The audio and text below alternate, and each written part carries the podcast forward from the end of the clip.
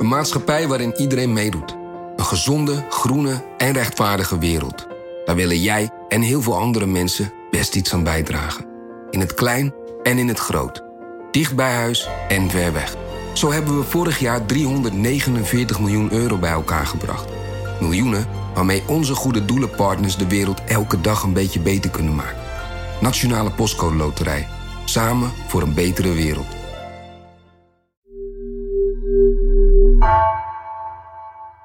Vanaf de redactie van NRC het verhaal van vandaag. Mijn naam is Gabriella Ader.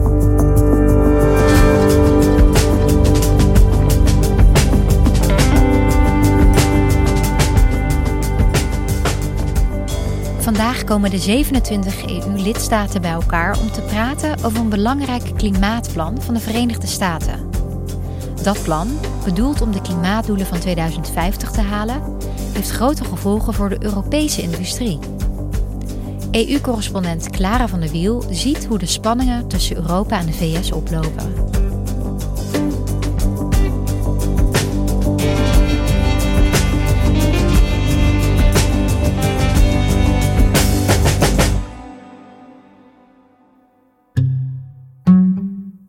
Afgelopen zomer presenteerde de Amerikaanse president Joe Biden zijn grootste klimaatplannen. President Biden will sign the Inflation Reduction Act into law today. It'll lower costs, create millions of good paying jobs, and is the boldest climate bill ever. This bill is the biggest step forward on climate ever. En in Europa werd er heel erg eh, enthousiast op gereageerd. Want eindelijk stond er weer eens iemand aan het roer in de Verenigde Staten. met wie echt te praten viel over klimaat. En die ook dezelfde groene toekomst voor zich zag als de Europese Unie.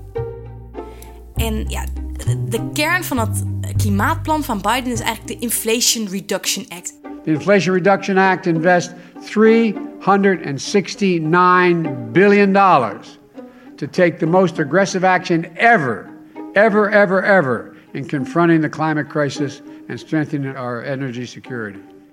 Het is een combinatie van eigenlijk uh, klimaatmaatregelen gecombineerd met het stimuleren van de Amerikaanse economie. En hoewel de Europese Unie in eerste instantie dus eigenlijk heel enthousiast was over die plannen, zijn ze er in de loop van de tijd eigenlijk toch wel een beetje achtergekomen dat er ook wel een beetje een negatieve kant zit aan die plannen. Dat ze misschien een beetje naïef zijn geweest. Want de gevolgen van die Inflation Reduction Act die kunnen echt heel erg groot gaan zijn voor Europa en voor, voor de Europese industrie. En die spanningen tussen de Verenigde Staten en de Europese Unie zijn hierover echt enorm opgelopen. En vandaag komen alle Europese regeringsleiders naar Brussel om hierover te praten. De hele discussie die speelt natuurlijk in uh, Amerika. En uiteraard volgen we dat heel precies uh, en nauwgezet. Hier is vooral van belang dat we eensgezind optreden. En de manier waarop Europa hiermee om moet gaan, ja, dat zal echt een enorme discussie worden de komende weken, maanden en misschien zelfs wel jaren. Ja, er speelt natuurlijk nu heel veel in de, in de EU. We hebben net het uh, corruptieschandaal gehoord. Uh, er is een deal gesloten met premier Orbán van Hongarije. Toch gaan we het nu hebben over de Inflation Reduction Act. Wat houdt dat precies in en waarom is het zo belangrijk? Nou, het is een steunpakket van 369 miljard dollar. En dat is erop gericht om zowel Amerikaanse bedrijven als Amerikaanse burgers eigenlijk te stimuleren om ja, groener te worden. Hè? Om te gaan investeren in groene energie, om groene producten te gaan kopen. En dat doet de regering Biden door Amerikaanse bedrijven enorme belastingkortingen te geven als ze uh, groene producten maken. En burgers ook subsidies te geven om, om bepaalde groene producten te kopen. Nou, dat klinkt eigenlijk heel goed, toch? Ja, zeker. Ik bedoel, het is ook echt een hele belangrijke stap dat Amerika weer meedoet aan het tegengaan van klimaatverandering. Maar de crux is, zit erin dat die subsidies alleen gelden op producten die in Amerika zelf geproduceerd worden. Um, en dat maakt Europa enorm zenuwachtig. Uh, want de afgelopen jaren heeft Europa natuurlijk met die Green Deal echt een soort van ja, plan uitgerold om zelf een koploper te worden als het gaat om verduurzaming, als het gaat om de groene industrie. Um, en Europa is bijvoorbeeld echt een koploper als het gaat om de productie van elektrische auto's inmiddels. En Amerika was daar ook een belangrijke afzetmarkt voor. Maar met dit steunpakket uh, wordt Europa eigenlijk een beetje de pas afgesneden door Amerika nu. Hè? Uh, het wordt voor Amerikanen veel logischer om bijvoorbeeld allerlei uh, groene producten, zoals elektrische auto's, te gaan kopen die in Amerika zelf geproduceerd zijn. Omdat het veel goedkoper wordt natuurlijk. Billions of dollars in investment to make electric vehicles and battery and electric charging stations all across America. Made in America. All of it made in America. En heb je nog andere voorbeelden behalve elektrische auto's? Waar moet ik nog meer aan denken? Het gaat ook bijvoorbeeld om de productie van waterstof. Uh, dat is echt een industrie waar Europa enorm op wil gaan inzetten. Hè? Wat echt belangrijk wordt om die omslag te maken naar uh, het klimaatneutrale Europa. Um, maar ook daarvoor gaan nu enorm grote subsidies gelden voor de, in de Verenigde Staten. Dus Europa vreest echt dat die, die ontluikende waterstofindustrie die nu in Europa aan het ontstaan is, ja, eigenlijk helemaal gaat verkassen naar Amerika. Zoals ze ook vrezen dat eigenlijk de hele Europese auto-industrie, en dat realiseren we soms niet, ons niet zo goed in Nederland, omdat we niet echt autofabrieken hebben hier, maar dat is echt een belangrijke kurk van de Europese economie, is die auto-industrie. Nou, er is een hele grote vrees dat vooral die elektrische autoproductie allemaal naar Amerika gaat verkassen. Dus eigenlijk houdt het ook in dat die hele concurrentiepositie vanuit de EU ten opzichte van de VS flink verandert, hè? Ja, dat is echt op dit moment een enorm grote zorg. Als je praat met Europese bedrijven, dan heeft iedereen het over dat schrikbeeld. Hè? De-industrialisatie van Europa. De wegtrek van, van al die bedrijven naar uh, de Verenigde Staten. En dat is ook omdat op dit moment de energieprijzen in Europa natuurlijk echt torenhoog zijn. Terwijl die in Amerika een stuk lager zijn. Dus de concurrentiepositie van Europa is op dit moment al heel nadelig. En door dit pakket van Biden wordt die eigenlijk nog slechter. En zien we dat al gebeuren? Ja, dat zien we inderdaad al gebeuren. Uh, er komen uit verschillende Europese landen komen inderdaad al geluiden dat bedrijven al bezig zijn met het vertrek uit Europa. Wat we sowieso natuurlijk de afgelopen maanden hebben gezien, is dat heel veel uh, bedrijven hun productie moesten stilleggen omdat de energieprijzen te hoog werden. En als dit nog langer aanhoudt, dan is het risico dat er dus meer bedrijven gaan vertrekken. Maar je zou ook kunnen denken, het is een beetje advocaat van de duivel hoor. Nou ja, klinkt een beetje als een win-win situatie. In de zin van het is goed voor het milieu als het in het eigen land wordt geproduceerd. De prijzen zijn lager. Ja, zeker. Hè? En daarom is het. Je, je, maakt een heel goed argument. En dat is natuurlijk ook wel een beetje pijnlijk. Want aan de ene kant is Europa natuurlijk enorm blij dat de Verenigde Staten meedoen met het klimaatbeleid. Hè? Dat proberen ze ook echt te stimuleren. Daar zijn ze al jaren aan het, aan het trekken. Dat was natuurlijk heel ingewikkeld, omdat er een president zat, Donald Trump, die helemaal niks moest hebben van klimaatbeleid. Um, maar nu opeens blijkt toch van, oeh, wat is eigenlijk belangrijker? Onze economie of, of, of die wereldwijde klimaatpolitiek? dat je toch een beetje denkt van, nou ja, we zijn wel voor groen doen, maar we willen onszelf ook niet helemaal wegconcurreren. Je zei het al eerder, de EU is dus misschien nogal naïef geweest. Hè, met aanvankelijk heel blij zijn dat er nieuwe regelgeving komt. Maar aan de andere kant denken ze nu, oeps, hadden, hadden we dit kunnen zien aankomen, denk je? Ja, dat hadden ze kunnen zien aankomen. Kijk, vanuit Europa was er natuurlijk heel veel handelsspanning met, met Donald Trump. Hè. En zodra Biden aantrad, uh, twee jaar geleden, was, was er in Europa een beetje het gevoel van: yes, we gaan terug naar normaal. Hè. Alles komt weer goed en we kunnen elkaar weer in de armen sluiten. Maar als ze een beetje hadden opgelet, hadden ze gezien dat heel veel van de handelspolitiek van Biden helemaal niet zo heel veel afwijkt van Donald Trump. Hè. Uh, ook Biden is er echt heel erg voor om de Amerikaanse industrie te beschermen voor die wereldwijde concurrentie. En heel veel van dat handelsbeleid van Biden is ook echt een beetje America first hè? de slogan van, uh, van Donald Trump. Dus op heel veel vlakken, als het gaat om die handelspolitiek, vertoont Biden vooral heel veel overeenkomsten ook met Donald Trump. Ja, en hoe denk je dat de EU hierop zou moeten reageren? Is, hebben ze daar zelf überhaupt al over nagedacht? Ja, zeker. Er is de afgelopen weken en maanden al heel veel discussie over gevoerd in Europa. Uh, en vandaag is een belangrijke dag. Alle Europese regeringsleiders komen naar Brussel om hierover te praten en om te discussiëren over van hoe moeten wij hierop reageren. En, en de, de, urgentie daarvan is echt best wel hoog. Want op 1 januari treedt die Inflation Reduction Act in werking. En zullen dus ook echt de consequenties hiervan duidelijk gaan worden. Dus in januari al? Ja, in januari al. Dan zijn we rijkelijk, laat. ja. zijn we rijkelijk laat met die top. Zeker, daar, zijn we ook laat mee. Uh, en dat is natuurlijk uh, een consequentie van hoe Europa werkt. Hè? Uh, kijk, in Amerika heb je een presidentieel systeem waarmee de Amerikaanse president vrij veel besluiten uh, ja, op eigen houtje kan nemen. In Europa uh, moeten we altijd met 27 lidstaten bij elkaar komen. En wordt er over het algemeen heel erg lang gepraat over alles. Ehm, dus ik moet je ook een beetje teleurstellen. Vandaag wordt een eerste discussie hierover. Um, Oké, de eerste van velen? De eerste van velen, dat kan ik je wel uh, voorspellen. Want waar het vandaag over gaat, dat zijn echt ingrijpende uh, maatregelen die Europa zou willen nemen om een soort van tegenwicht te bieden tegenover die Inflation Reduction Act. En daarmee ja, zou ook echt een beetje de Europese structuur op de schop kunnen gaan. Wat bedoel je daarmee? Ja, er zijn vandaag eigenlijk twee plannen die op tafel liggen. En het eerste is uh, de oprichting van een groot Europees fonds. Eigenlijk om een soort van ja, hetzelfde soort maatregel te nemen als die Biden heeft genomen. En dat fonds kan dan gevuld worden en daarmee kan dan de Europese industrie ondersteund worden. En het tweede is het versoepelen van de Europese staatssteunregels. Dus dat, dat zijn regels voor hoeveel geld je als overheid aan bedrijven mag geven om ze een soort van ja, uh, kontje te geven, om te floreren in de Europese economie. En dat je eigenlijk iedereen een eerlijke kans geeft binnen de EU, alle bedrijven. Exact, hè? want uh, niet elk land heeft natuurlijk evenveel geld om aan zijn bedrijven te kunnen geven. Dus daarom zijn er vrij strenge regels voor hoeveel geld je mag geven om die concurrentie tussen verschillende EU-landen uh, niet in gevaar te brengen. En nu is het voorstel eigenlijk wat op tafel ligt vandaag, is om die staatssteunregels te gaan versoepelen. Om eigenlijk overheden meer ruimte te geven om bedrijven te helpen. Um, om daarmee dus ook een beetje ja, die concurrentie met Amerika juist te kunnen gaan aangaan. Dus in plaats van dat bedrijf naar Amerika trekken waar veel minder belastingen misschien betaald worden of, of meer subsidies gegeven worden, probeer je ze met dezelfde wijze in je eigen land te houden. Exact, maar kijk, die staatssteunregels zijn ook niet voor niks. Hè? En een land als Nederland voelt zich juist heel erg goed bij, bij strenge staatssteunregels.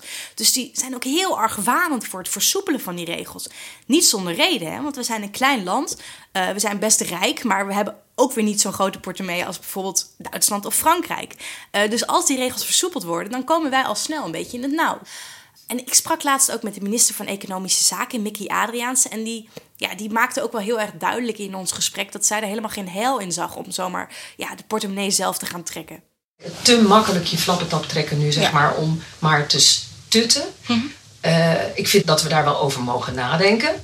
Maar je moet niet denken dat je met het compenseren van wat kosten, dat je energie voor de langere termijn hier houdt. Mm -hmm. Daarmee hou je misschien bepaalde bedrijven één of twee jaar langer in, in Europa of in Nederland. Dus daarom zeg ik dat lange termijn plaatje zo belangrijk Wat, wat is het risico van de flappetop aan? Dat je, nou in ieder geval dat je een paar jaar support en dat op het moment dat het puntje bij paaltje komt, ze toch alsnog vertrekken.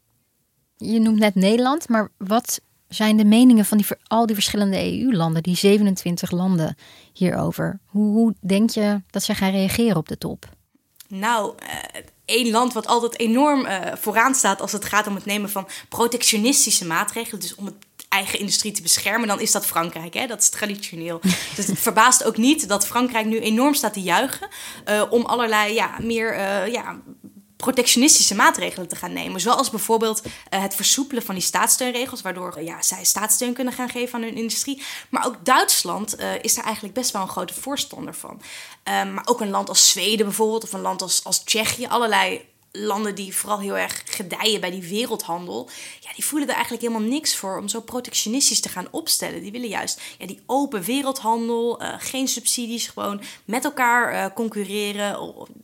Die zijn daar heel erg voor. En hoe zit dat met dat speciale fonds wat je noemde? Dat, uh, dat Europese bedrijven moet stimuleren om in, in Europa te blijven? Nou, dat is misschien nog wel pikanter dan het versoepelen van die staatssteunregels. Want het zou eigenlijk betekenen dat je als Europese Unie als geheel samen de kapitaalmarkten opgaat om geld te lenen. En dat is echt iets waar landen als Nederland en, en Duitsland echt heel allergisch van worden. Um, we hebben eenzelfde soort discussie al gezien in de coronacrisis. Toen is uiteindelijk wel besloten om gezamenlijk te gaan lenen en ook dat geld ja, gezamenlijk te gaan uitdelen. En nu speelt die discussie eigenlijk weer. En de reden dat landen als Nederland en Duitsland daar weinig voor voelen, is omdat het er uiteindelijk op neerkomt dat ja, Nederland garant staat voor leningen die worden aangegaan, die misschien wel worden uitgedeeld aan bijvoorbeeld een Italiaans bedrijf. Hè? Dus dat is een discussie die nu wordt gestart vandaag. Uh, maar echt de komende maanden heel erg vaak gevoerd zal gaan worden en echt Europa in zijn greep zal houden.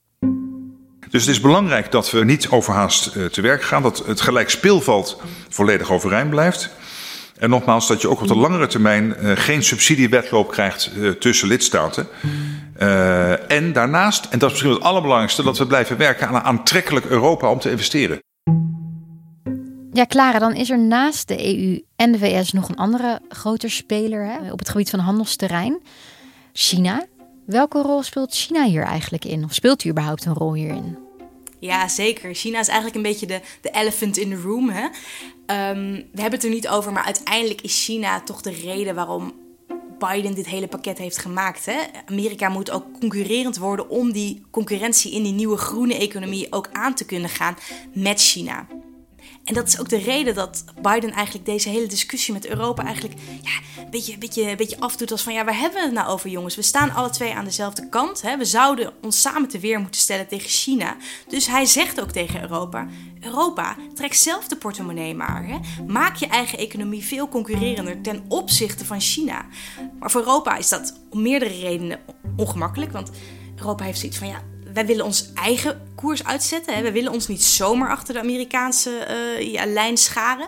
En landen als nou, bijvoorbeeld Nederland of Duitsland, die zeggen ook van ja, maar het is ook belangrijk voor onze economie juist om die handelsketens met China open te houden. Om ook met China handel te kunnen blijven drijven.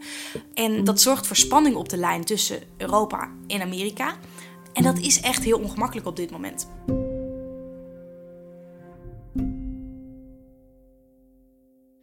Ja, je noemde aan het begin al dat eindelijk de EU en de VS weer op één lijn zitten met betrekking tot de klimaatdoelen.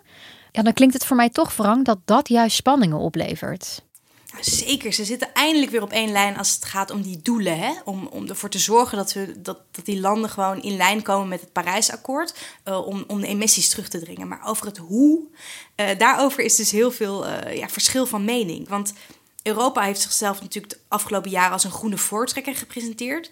Maar heel veel van wat Europa doet aan klimaatbeleid, dat hangt heel erg samen met ja, normstellingen. En het ook beprijzen van uitstoot bijvoorbeeld. Dus regels stellen van hoeveel je mag uitstoten en ook het duur maken om, om uit te stoten.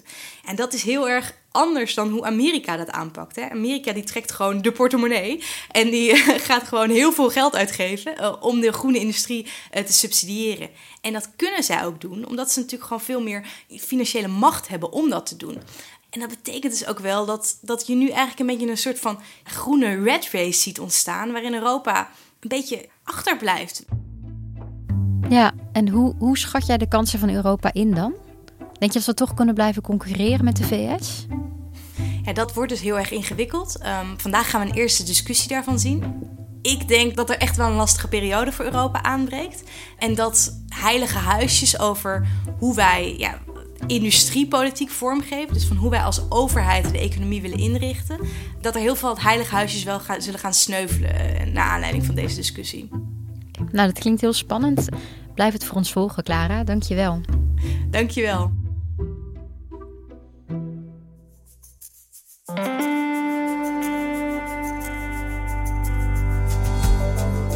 Je luisterde naar vandaag, een podcast van NRC.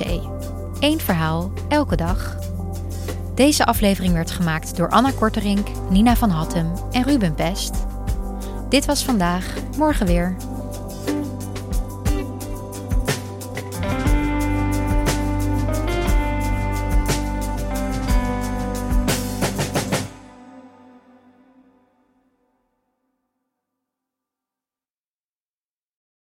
De financiële markten zijn veranderd, maar de toekomst, die staat vast.